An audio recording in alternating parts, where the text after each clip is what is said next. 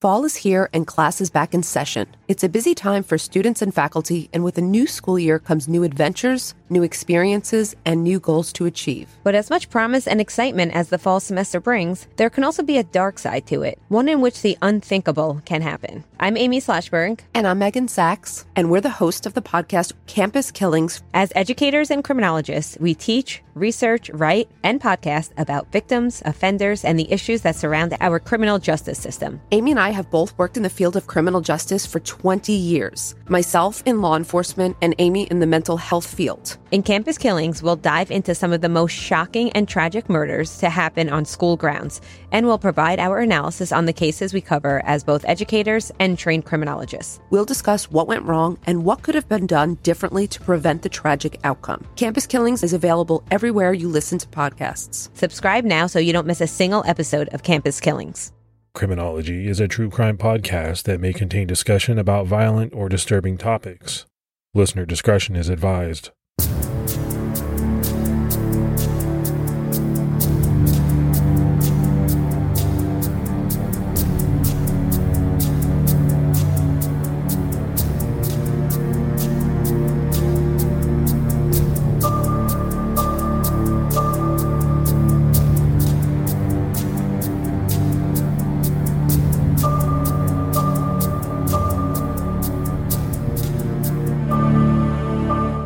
Hello, everyone, and welcome to episode 224 of the Criminology Podcast. I'm Mike Ferguson. And I'm Mike Morford. Morph, you sound so much better this week, buddy. I'm I'm feeling better. Uh, you know, the the nice Florida weather down here has got me healed up pretty good. What's new with you? Oh, I'm I'm doing fairly well. You know, I think we've talked about it before, but you know, when you're podcasting, your health and, and specifically, you know, colds and sinus issues and all of that, it really becomes much more important because you got to try to get you know the the words out. It has to sound decent. It's it's not something I thought about before I started podcasting. Yeah, there's been a couple times that I've been so sick that I just wasn't able to go. Me either had to reschedule. I think one time you actually recorded an episode by yourself, but it, it definitely makes a big difference if you're if you're under the weather. Well, and speaking of weather, we're going to be talking a, a, lot about that in the case that we're doing in this episode. But before that, let's go ahead and give our Patreon shout outs. We had Aaron Neal, Stephanie Trent, Brandon Dellinger, Whitley Jordan, Ruth Scriven, and Mike Lash. So that's some great new support. We really appreciate it. Yeah, thank you so much for taking the time to support the show. We can't thank you enough. If anyone out there would like to help support criminology, you can do so by going to patreon.com slash criminology. All right, buddy, let's go ahead and jump into this episode. And I started talking about weather. You know, it's September, it's the start of the fall here in the US, and it's a time when many areas of the country start to get some relief from the heat. But I think for many of our listeners here in the US, and maybe some in countries uh, outside of the US, they may be experiencing a lot of excessive heat that is still lingering. For those in some areas of the US, including California, Texas, and Nevada, some nights when temps are supposed to be cooler, they have dipped below the high 70s and sometimes even into the low 80s. As a result of that high heat and not enough rain, the American West Coast is currently experiencing a mega drought, which is described as a drought that lasts at least two decades. It's so bad that it's being called the worst drought in the last 1200 years. So, we are going to get into a lot of detail here about weather and water conditions because they're extremely relevant to the case that we're talking about in this episode. In 2021, the water level in two of the biggest reservoirs in the United States, Lake Powell in Arizona and Lake Mead in Nevada, hit record lows. This is a dire concern for the millions of people, about 40 million, throughout multiple states who depend on these two reservoirs for their water, and the hundreds of thousands who need the Hoover Dam for their power. In 2021, a water shortage was declared at Lake Mead, the largest reservoir in the country, at 112 miles long with about 300 square miles of water. This was the first time a water shortage was declared in its history. By April 2022, At least one intake valve for drinking water supply was above the water's surface. The water level is getting too low to launch boats at the Lake Mead National Recreation Area. The same goes for Lake Powell, where the boat ramps don't lead all the way down to the water anymore. Though it's a reservoir for drinking water and it's used to create hydroelectric power, Lake Mead is still a lake. For many years, Lake Mead has been a popular recreation spot for families who want to go boating, scuba diving, canoeing, kayaking, jet skiing, or fishing. There are plenty of areas right near the lake to camp, whether that's in an RV or a tent. There's picnic tables for group meals and hiking and biking trails. If you want to stay in your car, there's almost 50 miles of road for a scenic drive. Much of that may soon be a thing of the past if water levels continue to drop. The marina at Las Vegas Boat Harbor has had to be moved nine times just this year, a significant undertaking that costs over $100,000 every time they have to do it. So, obviously, more if we're talking about what could be and, and probably already is a catastrophic event, this lack of rainfall, the water levels. You know, when you think about some of these really big lakes, Lake Mead, Lake Powell, so many people get enjoyment from, you know, going out to these places, having fun with family and friends, whether it's on a boat or, you know, whatever it is. We said it could be in jeopardy. And you just think about how many people that something like that would affect. And that's totally separate from this whole other scenario where we're talking about water supply and hydroelectric power. This is a big deal. Yeah, to have to move a boat harbor nine times just this year, I think that's just paints a picture of how bad it is. And, and we mentioned this is the first time this has happened in the history of Lake Mead. So it, I, I think it really paints a picture of just how serious it is. Well, when you hear the word mega drought and, you know, it gets thrown around that this is the worst drought in the last 1200 years. You know, all of these things really sink in. These are major, major milestone type events. And St. Thomas, a town that was flooded to create the Hoover Dam in the 1930s, was once under 70 feet of water. Now it's a ghost town, with mostly just foundations of buildings remaining. There was also a flourishing community of Native Americans in the area around 300 AD. Now, most of their town, Pueblo Grande, is underwater in the Overton arm of Lake Mead. There have been preservation efforts on this community since the mid 1920s, and the remaining outskirts that didn't flood since the 30s. Soon, the most developed part of this city may be unearthed as water levels plummet.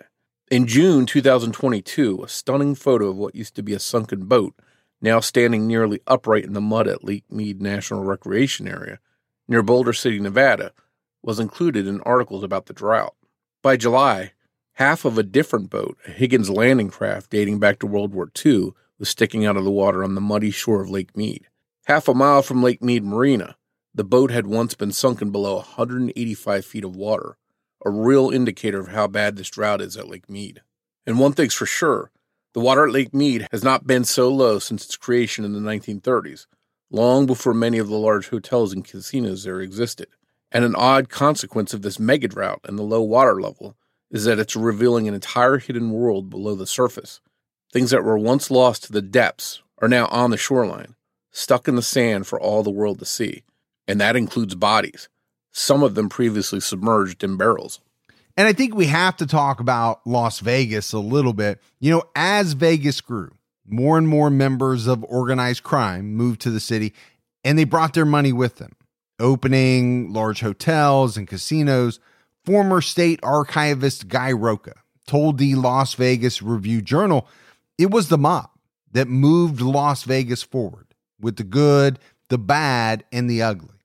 Development in Las Vegas and especially casinos was a great way to launder money and for some to skim it as well. It's believed that members of the mob, primarily those with connections to the Chicago outfit, skimmed enough money from Vegas casinos that they were able to build the old neighborhood Italian American club. One of them, Bugsy Siegel, was thought to have stolen at least $1 million during the construction of the Flamingo Hotel Casino. His stash of money and other possible goods is believed, well, at least rumored, to be in multiple barrels that he threw into Lake Mead for safekeeping. While barrels of mob money haven't turned up yet on the shores of Lake Mead, the remains of some of the mob's victims may have, and their underwater graves are slowly being exposed. And more, if you know, we've talked about the mob, the mafia in episodes before. It's no secret that throughout the years, the mob has had a certain way of doing things or, or had a certain way of doing things in the past where they were known to have gotten rid of people by submerging them in water. You know, there's some old sayings related to, you know, this type of body disposal linked to the mob. Cement shoes, sleeps with the fishes. I mean, you just watch a mob movie, you'll hear a bunch of those types of things. And I think it's pretty obvious that whether it's mob activity or whether it's, you know, other cases we've talked about where somebody disposes of bodies in water, it's just an ideal place to dump bodies where they won't be found. So your, your, secrets will stay buried uh, or submerged, at least in, in, in that case. And you expect they're never going to surface. So I'm not surprised that the mob would, in all these cases where they where there's uh, victims of theirs, they would decide to drop them in these bodies of water because they they're thinking, hey, they're never going to be found, and and here it is years later, and uh, that might not be the case. On May first, two thousand twenty-two, the mostly skeletal remains of a human were found on Lake Mead's Hemenway Harbor. This area at the southwest tip of the lake, near Hoover Dam, has a dock area for multiple boats, as well as two small coffee shops. The rest is all shoreline. It was clear that this wasn't the body of a swimmer who had drowned, as the skeleton was found inside a submerged metal barrel. Bodies don't just end up in barrels in a lake all by themselves. Further examination would show that whoever had been stuffed into that barrel had been shot in the head by a 22 caliber gun. The barrel had clearly been in the water for a very long time. Much of the side of the barrel that's visible sticking out of the mud has disintegrated, exposing the body inside. Shauna Hollister, who was there when the body was discovered, told the New York Times his shirt and belt were the only thing we could see over his decomposing bones. And just imagine, you know, you're out at a body of water trying to have fun or, you know, uh, hang out with family and friends for the weekend when all of a sudden there is a barrel that clearly contains a body inside of it that is now visible. I mean, I, I think this woman really kind of paints a picture in this quote to the New York Times. His shirt and belt were the only thing we could see over his decomposing bones. I mean, that that's that paints a picture. It's not a good one, but it paints a picture. Yeah, and I think if you're on that shoreline and you're walking up to that barrel, you're probably holding your breath, prepared for what you might see inside of it. But I, I think it's clear that barrels getting dropped in lakes like that are usually not a good thing because they may contain a body or they may contain some kind of hazardous waste or chemicals that someone's trying to get rid of. It's usually not a good thing that's being dumped in barrels into bodies of water. No, because you shouldn't be dumping barrels in water, right? So anybody that's doing that most likely is doing it for some type of nefarious reason, whether it's murderous or not. It could just be disposing of something that, like you said, hazardous hazardous waste or something else, but it's still not a good thing. The rest of the barrel was rusted and dirty. Authorities believe the victim inside was murdered sometime in the mid 70s or the early 80s at the latest, based on the type of shoe found on the body. The shoes had been sold by Kmart stores in the mid to late 70s, helping authorities pin down a possible timeline. Due to being stuffed in a barrel, the body still had some organ tissue and was not completely skeletal. Hopefully, a good DNA sample can be taken and a profile can be created from that tissue to ID the remains. It's unclear how old this victim is estimated to be, or even whether uh, it's a man or a woman. Police still have not released a lot of information. While it's not uncommon for a body to be recovered from Lake Mead, apparently the Las Vegas Police Department actually finds about two bodies every year there. Authorities were surprised that the body was found due to drought conditions. Lieutenant Ray Spencer of the Las Vegas Metropolitan Police Department told the Deseret News it's really odd in the sense that had the lake never receded, we would never have discovered the body. A second empty barrel was found not far from the first one. According to the National Park Service, the lake is practically littered with barrels. Some of them have been there since the dam was built. At around 2 p.m. on May 7th, less than a week after the first body was found, two sisters out paddleboarding found more skeletal remains at Callville Bay toward the northwestern side of Lake Mead. This area was about nine miles away from the two barrels, and it was on a formerly submerged sandbar. This was believed to be the skeleton of a man between the ages of 23 and 38. Some news reports mention that this body was also found in a barrel like the first one, but it's not clear if that was actually the case. It was clear pretty quickly to investigators that the receding waters of Lake Mead may yield even more remains. Former Las Vegas Mayor Oscar Goodman told Mercury News, There's no telling what we'll find in Lake Mead. It's not a bad place to dump a body.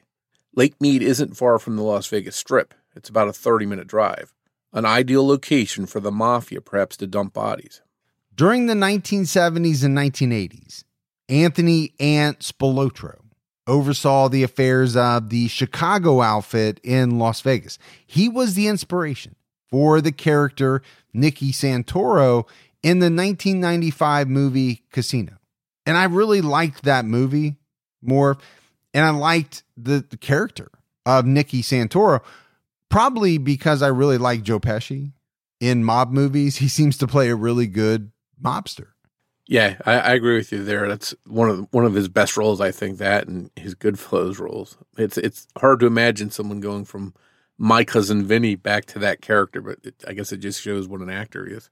He's got a little bit of range. You think about him playing in the Home Alone movies. So, yeah, there's some range there.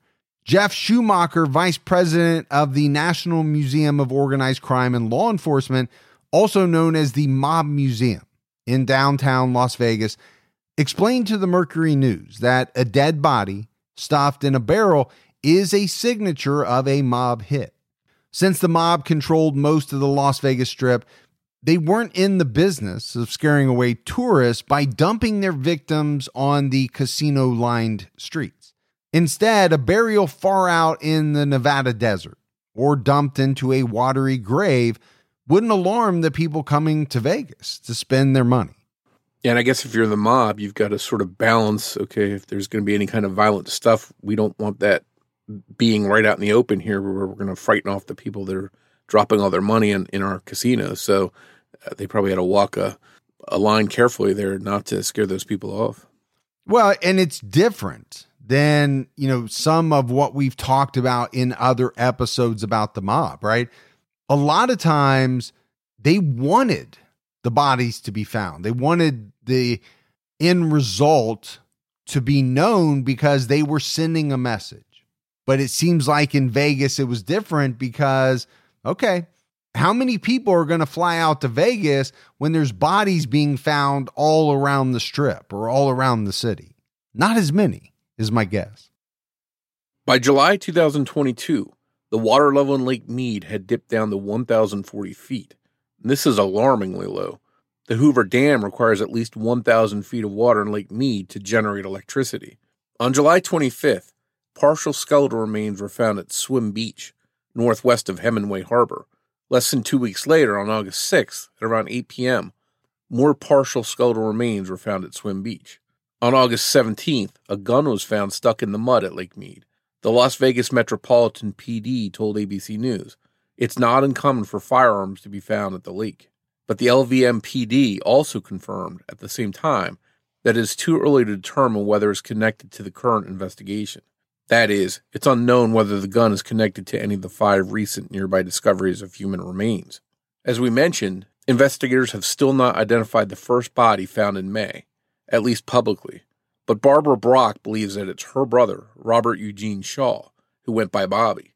Barbara told Fox News 5 When they found the first body in the barrel, I just knew it was him. Barbara last saw Bobby in Fontana, California in May 1977 when he left with a friend headed to Las Vegas. Bobby and his friend vanished and have never been heard from since. And my thought, Morph, is that you have a lot of people who have missing loved ones who were either headed to Vegas, were known to have been in Vegas, who, when something like this comes up in the news, a body found in a barrel, are going to ask themselves, you know, could this be my loved one? That has to run through uh, people's minds. Yeah, people that haven't had answers in decades and haven't had any kind of closure might be wondering, hey, is this going to be something that reignites the investigation for the person I'm searching for? Another woman, Jessica Condon, believes that one set of remains found in Lake Mead may be those of her father, Kenneth Funk. Kenneth worked as a slot attendant at Sunset Station in nearby Henderson, Nevada. He was presumed drowned in Lake Mead in 2004 while saving the life of his wife, Annette, who was drowning. They were in a pontoon boat near Swim Beach when a wave knocked Annette from the boat. She was changing her shirt when the wave hit, and she wasn't wearing her life jacket. Kenneth immediately turned off the boat and jumped into the 300 foot deep section of the lake, giving Annette his life jacket. After a short while, Kenneth disappeared under the water. Jessica told KLAS TV, My dad knew there was no way out for him, and he knew that if she held on to him, she would go down with him. Annette was spotted by an airplane about 45 minutes later and rescued.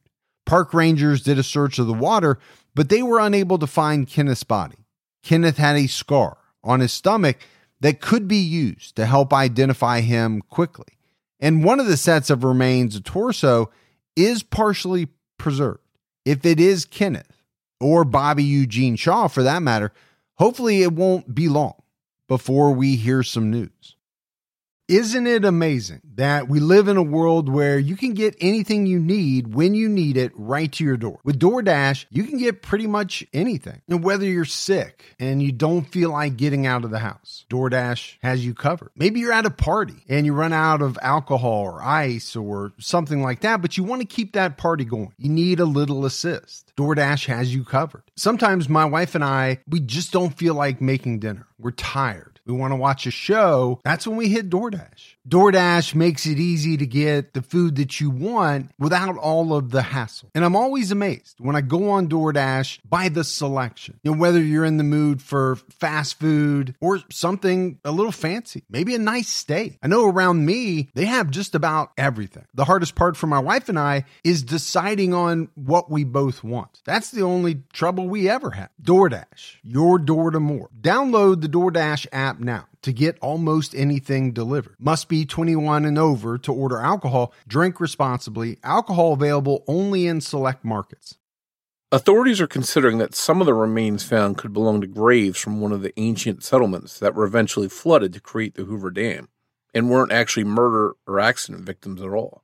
However, with the mob's history in that area, it wouldn't be surprising to find out that at least one of these bodies was a mobster who was killed by one. Some people believe that one of these bodies could be that of Johnny Pappas, who worked for a company that was a mafia front called Argent Corporation. Pappas had a boat that he stored on Lake Mead, and the last time he was seen, he told his wife he was going to meet with some men who wanted to buy that boat. His car was found three days later in the car park of a casino, with the keys still in the ignition, but Pappas has never been seen again. It's widely believed that Anthony Spilotro, who oversaw operations in Las Vegas for the Chicago outfit, is the person who killed Johnny Pappas. Spilotro, an enforcer and hitman for the outfit, preferred to use a 22 caliber handgun with a silencer on it. Johnny is not the only person with mob connections who is missing and could end up being identified. As one set of remains, George Vandermark, a casino manager who stole $15 million worth of coins from slot machines owned by the Argent Corporation, also disappeared. He was last seen in a hotel in Arizona in 1976. His son was found dead in 1977. He had been murdered. William Crespo, a cocaine trafficker who ended up taking a deal and becoming a witness for the prosecution, disappeared in 1983 before he was able to testify against seven defendants, including an executive of the Argent Corporation. And, and, these are just a few people that we're talking about who could potentially be victims identified. But my thought here is that, you know, in the case of George Vandermark, okay, he's a casino manager. If you steal $15 million, and it doesn't even have to be that much money, but if you steal money from a corporation that we later find out has links to the mob, you're in big trouble. They don't take that lightly and they're going to find you. And the same goes for, you know, throughout history. Anyone who is set to testify or, you know, makes a deal to testify against the mob instantly becomes a target.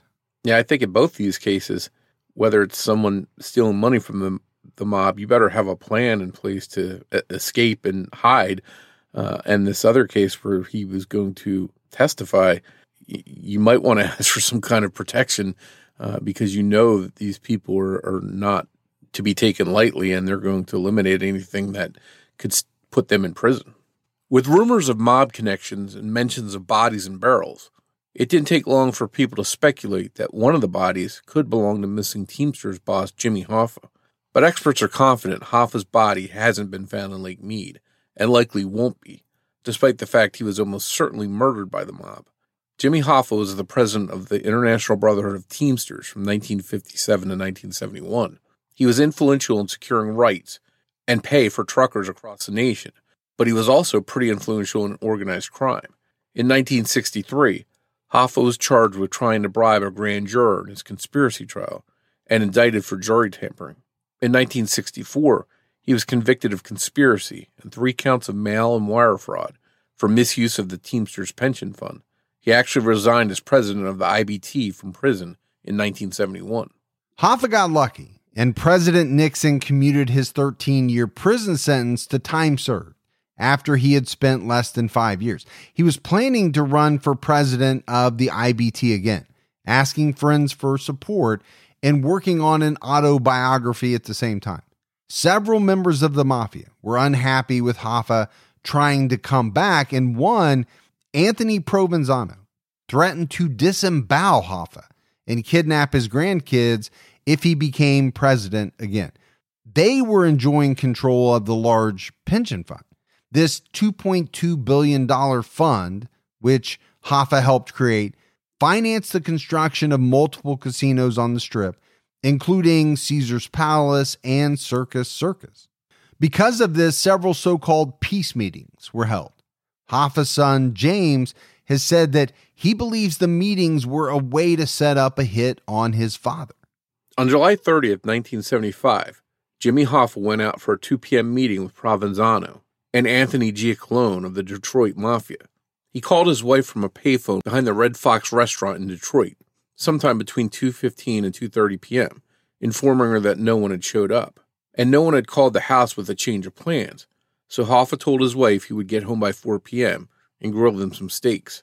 Multiple witnesses place Hoffa in the restaurant's parking lot, pacing, and at least one witness saw Hoffa in the back seat of a maroon car, either a Lincoln or a Mercury, with three other people in it. The FBI believes that Jimmy Hoffa was in the parking lot no later than 2:50 p.m., and there was no struggle. His car was found the next day, still parked at the Red Fox, unlocked. There's been no sign of him ever since, and Hoffa was declared legally dead on December 9, 1982. Jimmy Hoffa's disappearance has become something of an urban legend. Depending on who you talk to, he's rumored to be buried in a New Jersey landfill underneath Giant Stadium, but also you know, in driveways, fields, and construction sites all around Michigan. In October 2021, based on the deathbed confession of a landfill worker, the FBI got a search warrant and went to the landfill beneath the Pulaski Skyway in Jersey City. The landfill worker claimed to have buried Hoffa's body, which had been stuffed into a steel barrel 15 feet deep in the landfill. Again, there's no doubt, Morph, that these metal barrels, as the one person mentioned in a news article, are signatures of a mob hit. But nothing was found at that landfill. In July 2022, just months ago, the FBI announced that there was no evidence there. Due to the fame around his disappearance, many people want the Lake Mead body in the barrel to be Jimmy Hoffa, just to finally solve this big mystery. But it seems unlikely that the mob would kill Hoffa in Detroit and then ship his body 2,000 miles to Lake Mead to dump it in the water there when there are countless waterways in between. And let's face it, there is a lot of water around the city of Detroit. This case has always fascinated me because I did live in Detroit for a number of years and not all that far away from where Hoffa disappeared. And you talk about waterways in between, and you mentioned that there are plenty of water. There's plenty of water around that area. The Great Lakes are right there, and they've got to be pretty deep themselves. So, it, well, it sounds interesting to, to consider that Jimmy Hoffa could have been disposed of in Lake Mead. To me, it seems a, a lot more likely that there's plenty of big lakes right there close to home where they could have dropped him in a barrel. Yeah, and there's a there's a good sized river that runs, you know, right by Detroit, literally separating Detroit from Canada. So that would possibly be an ideal location as well. Now we talked about uh, we mentioned a couple of movies earlier, and talking about Jimmy Hoffa, that brings up uh, a couple movies about him. I know there's one with Jack Nicholson that was pretty good, and then there was a recent one uh, where he was played by Al Pacino. Um, those those were both pretty good, and talking about some of the details we're talking about here sort of uh, brings those movies back into my mind. Yeah, there's been a lot of good movies about you know mob stories, Hoffa. They make for very compelling movies, frankly, because there's a lot of intrigue, there's a lot of mystery around some of the quote unquote real life stories. And then obviously, when you're making a movie, you can embellish on those stories because there may not be someone who has told the entire truth. And in the case of Hoffa, that's definitely true because while many people have their theories or think they know what happened, and there are some people who do know what happened, whether they're still alive today or not, but the truth has never fully come out. And if, the, if it's ever solved, that would be a, a really big mystery to to find out the answer to. Eventually, investigators were able to ID one of the bodies found in Lake Mead, the one found in Callville Bay on May 7th. The body was identified as that of 42 year old Thomas Erndt from San Francisco. A father of two, he took his family to Lake Mead every Saturday to camp on the shore of Callville Bay. They would often go on special midnight cruises and swim in the lake at night. On August 2nd, 2002, Erndt jumped out of a boat while out with his family and a few friends, as he often did. But something went wrong, and he quickly indicated that he needed help. They threw life jackets out to him, but by the time his family was able to turn the boat around and get back to him, he was gone. Erndt's daughter was able to get cell phone service and called 911. Authorities searched the lake with boats and a helicopter and had an ambulance standing by, but he never resurfaced. A memorial was held for Erndt on August 9, 2002, at Prince of Peace Catholic Church, a week after he was presumed drowned. For 20 years, the Erndts wondered just exactly what had happened that night. Thomas Erndt was a good swimmer, and he was very familiar with the waters of Lake Mead. How could he just disappear? His son, Tom Erndt, wonders if his diabetic father took his insulin that day or whether a shoulder injury he got in a car accident could have made it harder for him to keep his head above the water. The identification of Thomas Erndt's remains after so long has been a bit of a shock for his family, but also welcomed news. Though it had been 20 years since Thomas Erndt drowned, his son Tom told People magazine it is definitely big news, and I don't know if I was ready for it.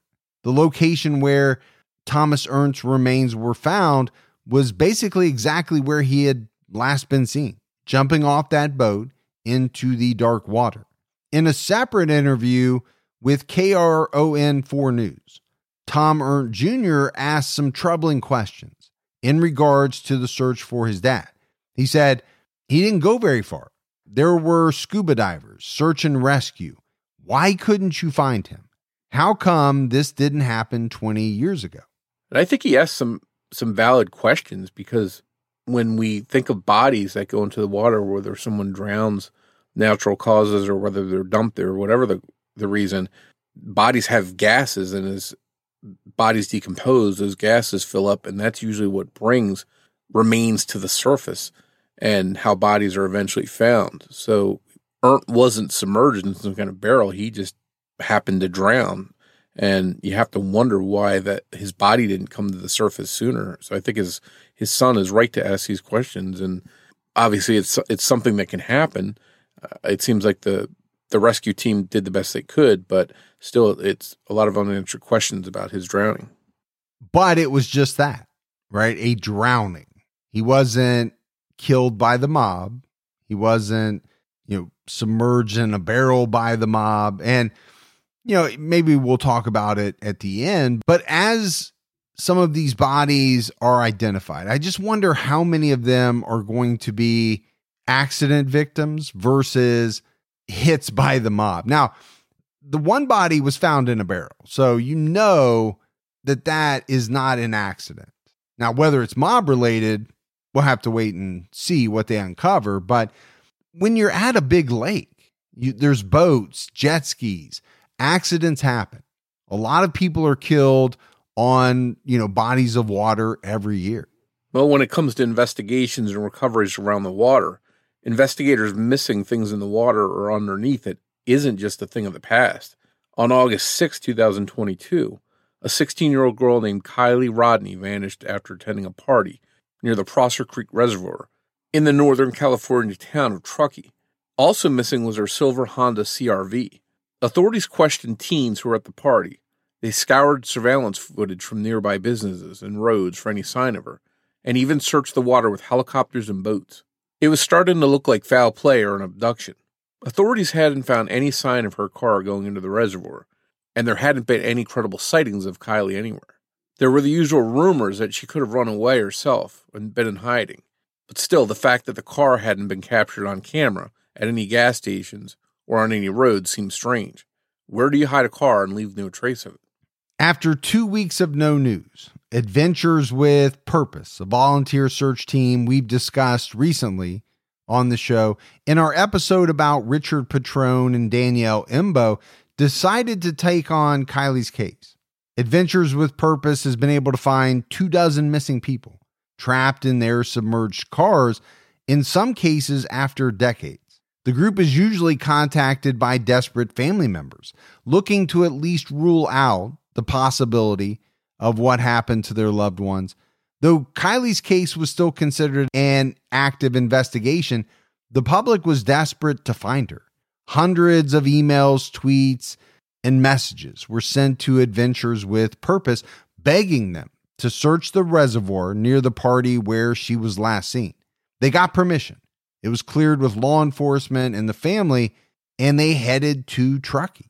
Based on new information from a tow truck driver in the area, plus the fact that law enforcement had already searched Prosser Creek Reservoir, Adventures with Purpose started searching a different body of water nearby. On their second day of searching, they headed to Prosser Creek Reservoir. After just 30 minutes of searching, their sonar picked up something they thought looked like a car. The team dropped a magnet onto the car shaped bumps appearing on their sonar screen. The magnet caught on the metal. One of their divers suited up and headed under the surface of the water. Just 14 feet down, he found Kiely's Honda CRV. It was found upside down. Kiely and many of her belongings were still inside the car. The location of her car was roughly 300 yards from the party she had attended. One window was all the way down and another halfway down. Kiely wasn't seatbelted in, but rather was all the way in the rear of her SUV. Due to how long her body was in the water, an autopsy may take months to yield results and answers, if it reveals any answers at all. I watched this video and it, it was very eerie to watch these divers go down because they did have footage of them going down and finding her car and spotting it and swimming right up to it. And when you see it there and the divers looking into the window, uh, it's r- really gives you a, a, creepy feeling to, to be there with them almost as they're finding this. So anyone that wants to watch that video, head over to their YouTube channel. It's on there. Well, and, and what they do is amazing. We've talked about them before in at least one other episode. But just like we talk about people, you know, finding bodies in other cases, this is a little bit of a different scenario.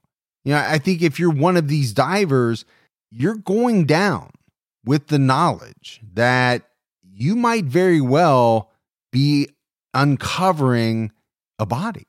I, don't know what that's like. I don't know what your your mindset is like as you're preparing to make this dive.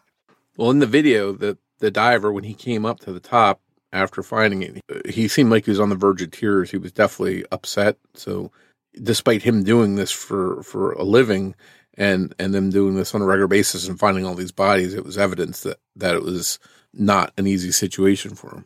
And how could it be? And, and for me, that kind of brings up the second question, which is how do you deal with it after the fact? Because again, I don't think it's just something that you can wipe out of your memory, go home, eat pork chops with your family. That is going to weigh on you, even though what you're doing is, is a very beneficial thing. Adventures with Purpose stresses that they have technology that some law enforcement agencies don't have, as well as the fact that they have specialized training and focus. All they do is find cars in water. There's no red tape for them, no agency policy, chain of command. They don't have to deal with grants and funding requirements. They're funded by donations and volunteers. So it's clear from the efforts of Adventures with Purpose that sometimes law enforcement search and rescue are simply not able to locate or retrieve bodies that may be in the very area they're searching in. This could certainly be the case at Lake Mead as well. At Lake Mead, however, it really seems that the heat and the drought is doing the recovery work all on its own. It's likely that there will be more remains found in the lake if the water level keeps dropping. Even before the bodies started turning up in Lake Mead, the lake had earned a sullied reputation. In 2017, Lake Mead National Recreation Area was named the deadliest park in America by Outside Magazine. Their research found that 254 people had died there in just the last decade alone. About 300 people have actually drowned in Lake Mead since the 1930s, and not every single one of them have been found. Since 2013, at least 12 bodies have been pulled from Lake Mead by volunteer research teams. The bodies that weren't found in barrels could be any of these victims, who, like Thomas Erndt, are known to have drowned in the lake, but have never been found during search efforts. Maybe now, while the water is low at Lake Mead, it may be worth sending a highly specialized dive team there to see what they can find. Who knows how many bodies, boats, weapons, and things like that might be found things that until recently may have stayed well below the water surface forever. We'll definitely be following the news for more on the identification of the remaining four sets of remains. It's still unclear whether two sets of remains belong to the same person or not. For at least three families out there, though, answers are hopefully coming and they'll be here soon. We also hope to see more training, funding, or collaboration with outside teams from law enforcement in the future regarding underwater searches and recoveries. It could save a lot of man hours and resources while also bringing closure to families quickly. Being able to bring their loved ones to the surface after just hours of searching rather than decades. And I think this is something you and I have touched on a number of times. Law enforcement believing they have all the capabilities they need to do their job versus asking for outside help in certain situations. I get it. A lot of times you don't want to ask for help because you don't want to send that message that you can't do it, your team can't do it. But whether it's, you know, reaching out to the FBI for, you know, their specialized knowledge or reaching out to a group like Adventures with Purpose. My thought is why not try to get any and all available resources? To me, it doesn't make a law enforcement agency look as though they can't do their job. I look, I actually look at it in the exact opposite way. It's just smart to try to get as many specialized, very well trained people to help you out.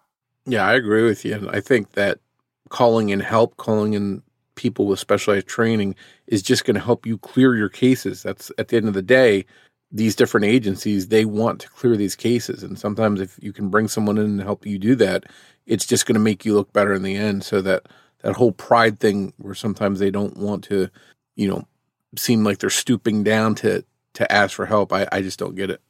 Now, there may be some hurdles to calling in certain civilian agencies. I understand that. There might be some protocol that prevents that in certain situations. Okay. But in cases that we've talked about where FBI help is offered and it's turned down, that always kind of sticks with me. If you have any information about someone who may be one of the victims pulled out of Lake Mead recently, you can give your tip to law enforcement and still remain anonymous. You can call Crime Stoppers at 702 385 5555 or go to crimestoppersofnv.com. If you feel more comfortable sending a text, just send crime NV to the number 274637. So, Morph, as we wrap up this episode, it will be very interesting to see what else Lake Mead reveals as its waters recede the authorities believe it's possible that perhaps there are hundreds of bodies in Lake Mead just waiting to be found. If you find yourself on Lake Mead or any other receding body of water, for that matter, keep your eye out. You never know what or who you might find. And if you're out there searching, stay safe. So, we talked about a lot of things in this episode the weather, the drought conditions, those are having a, a huge impact on a lot of people. But then what it's causing at some of these lakes, right? For the waters to recede and what's been lying there underneath to surface. I can't imagine that it's just going to be Lake Mead where, you know, things like this are found. There are some other big lakes that may recede and we'll see some of the same types of things. But then there's the the whole mob tie-in because of Lake Mead's proximity to Las Vegas, the mob connection that was there for years in Vegas. I think it's only natural, especially when you talk about bodies being found in a barrel, to make that connection to the mob. It just is a natural thing. You know, I go back to someone like Richard Kuklinski kind of a mob hitman. He put people in barrels. It's just kind of a known fact that it was just one of the ways that they operated. Yeah, I know there's been plenty of cases too where people disposed of bodies in barrels that weren't in the mob. They just happened to figure that's a good way to dispose of them. So whether it's mob related or not, any bodies in barrels, you know, is obviously a sign of uh, some kind of crime. And I wanted to touch on something you mentioned earlier as these waters are receding, not just in Lake Mead, but everywhere. There's been different news reports lately of, of cars being found sometimes after decades. Uh, so, on one hand, the water receding is good because it might give some answers to families that have been searching for people for a long time, trying to figure out what happened to them. But on the other hand, this is a, a real dire situation for people's drinking water, for energy, for their electric this drought is really bad. So I think it, we need to get some rain, and and that's something that um, if it does, and that water starts to come back up, how many of these secrets will will stay submerged forever if that happens? Well, no doubt. You know, to me, it, it's a very perplexing situation. You know, these bodies being found, and it's so recent that we don't have all the answers. But will they be coming? And I think the answer is probably yes. With today's technology, I think these bodies will eventually be identified. And it could turn out that there's no mob connection whatsoever. These are just individuals who had accidents, drowned, and whose bodies just couldn't or weren't recovered at the time. If you love the show but haven't done so yet, take a minute, go out, give us a five star rating, leave a review, but keep telling your friends. That word of mouth about the Criminology podcast really helps us out. If you want to find us on social media, we're on Twitter with the handle at Criminology Pod. You can also find us on Facebook by searching for Criminology Podcast or by joining our Facebook discussion group, Criminology Podcast Discussion and Fans. So that's it for our episode on the bodies in Lake Mead. But Morph and I will be back with everyone next Saturday night with a brand new episode of Criminology. So until then, for Mike and Morph, we'll talk to you next week. Take care, everyone.